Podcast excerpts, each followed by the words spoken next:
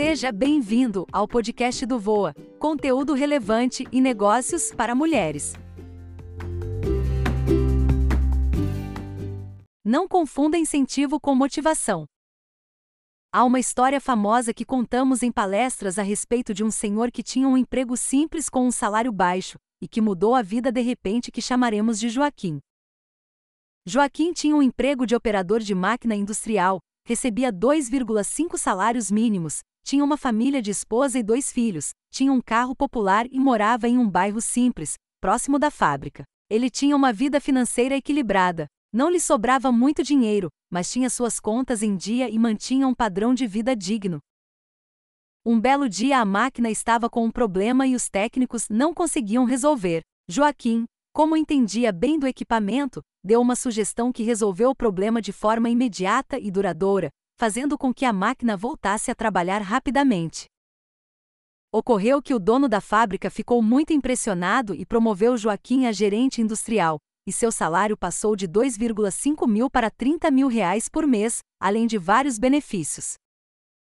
Rapidamente Joaquim absorveu a ideia de ser gerente da imagem que precisava passar. Com seus 30 mil reais logo comprou um carro do ano e uma casa em um bairro nobre, que ficava mais afastado.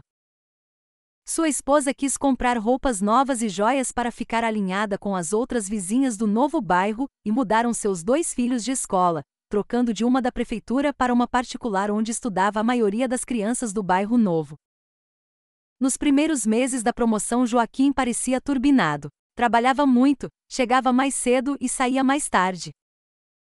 Era incrivelmente motivado e trazia sempre novidades e soluções para a empresa, Entretanto, com o passar do tempo, ele começou a se sentir desvalorizado, pois seu salário não mudara mais e ele continuara fazendo um bom trabalho. Joaquim ficou desmotivado e achava que um aumento seria a única solução para voltar a sorrir. Em paralelo, seu custo de vida subiu muito e demandava cada vez mais dinheiro para ser mantido. Toda esta conjuntura fez com que Joaquim, que era uma pessoa simples e feliz, se transformasse em uma pessoa movida a incentivos financeiros em seu trabalho e escravo de um novo padrão de vida. Ou seja, ele ficou infeliz por ter se deixado fascinar pela mudança da situação financeira.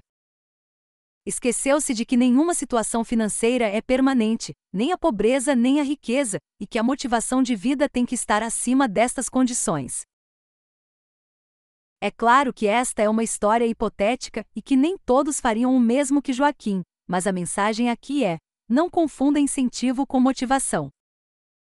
Mantenha a fonte interna sempre viva e terá condições de superar qualquer obstáculo que aparecer em seu caminho.